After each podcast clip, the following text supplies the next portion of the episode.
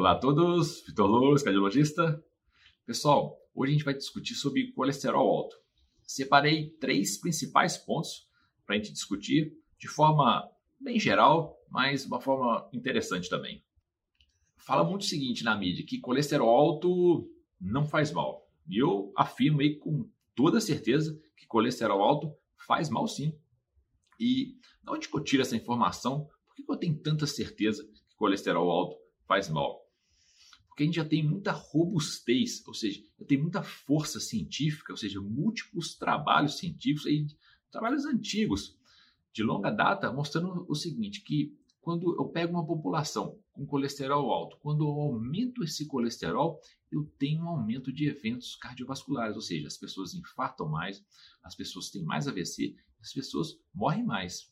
E o contrário também é verdadeiro. Quando eu diminuo esse colesterol na população, as pessoas infartam menos, têm menos AVC e morrem menos.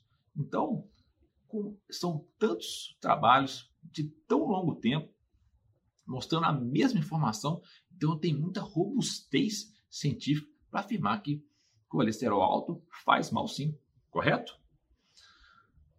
O segundo ponto aí, bem polêmico é, nos dias atuais, mas que a gente pode discutir com bastante tranquilidade, é sobre as estatinas. Alguns falam o seguinte, que as estatinas são venenos para o corpo. Eu digo para vocês que a estatina, as estatinas são excelentes medicamentos, desde que bem indicados. E o que a gente utiliza de base científica para falar isso? É o seguinte: geralmente são basicamente dois cenários que a gente utiliza as estatinas, tanto na prevenção primária quanto na prevenção secundária. O que, que seria isso?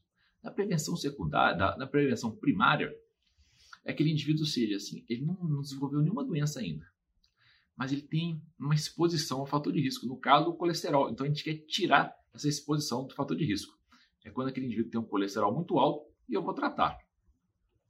E na prevenção secundária é aquele indivíduo que já teve um evento, por exemplo, infartou, precisou colocar um stent nas artérias do coração, ou até uma cirurgia, ou teve um AVC, ou seja, aquele indivíduo já teve um evento cardiovascular.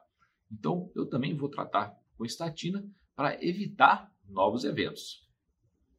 Aí, o que, que todos esses trabalhos mostram para a gente? Que tanto na prevenção primária quanto também na prevenção secundária, as estatinas diminuem infarto, diminui AVC e diminui óbito. Então, eu também tenho uma robustez muito grande mostrando que o uso das estatinas protege a população desde que bem indicado, correto? Um terceiro ponto aí bem importante sobre os medicamentos que a gente pode utilizar além das estatinas. Muitos indivíduos, infelizmente, não conseguem utilizar as estatinas. Ora sente um mal-estar, ora sente uma dor muscular importante, a gente tem que tirar as estatinas. Ou eles utilizam as estatinas, só que elas não são suficientes para ter um bom controle do colesterol. Então a gente tem que associar outro medicamento. Então, quais são os medicamentos, os principais que a gente utiliza aí na prática clínica? Um medicamento muito bacana que a gente utiliza bastante é o ezetimibe.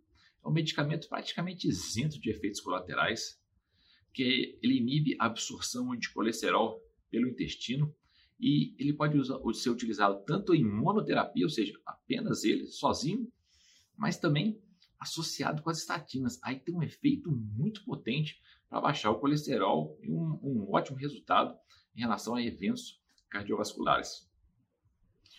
Uma segunda opção aí, além das estatinas e do ezetimibe, seria, por exemplo, as resinas de troca. A colestiramina, se não me engano, acho que é a única disponível no Brasil. É um medicamento que até a grávida pode utilizar, porque as estatinas grávidas não pode, tá? Mas a, a a é possível até as grávidas utilizarem. É um medicamento que realmente abaixa o, colesterol. É um medicamento que também age inibindo a absorção de colesterol é, pelo intestino. Tem alguns efeitos colaterais, um pouco de obstipação. Quem tem triglicérides muito alto tem que evitar o uso, mas também é uma outra opção é, medicamentosa. É, um, uma classe de medicamentos mais nova, muito potente para baixar o colesterol, infelizmente um pouco cara, são os inibidores da PCSK9, são medicamentos injetáveis que a gente pode utilizar associados com estatinas, como naqueles indivíduos que você ainda não consegue um bom controle, por exemplo, aquele indivíduo já infartou algumas vezes, já teve AVC, você usa a dose mais alta de estatina, infelizmente você não consegue chegar naquele alvo terapêutico. Você pode associar um inibidor da PCSK9 ou naquelas formas de hipercolesterolemia familiar, colesterol muito alto desde jovem, também é uma excelente opção.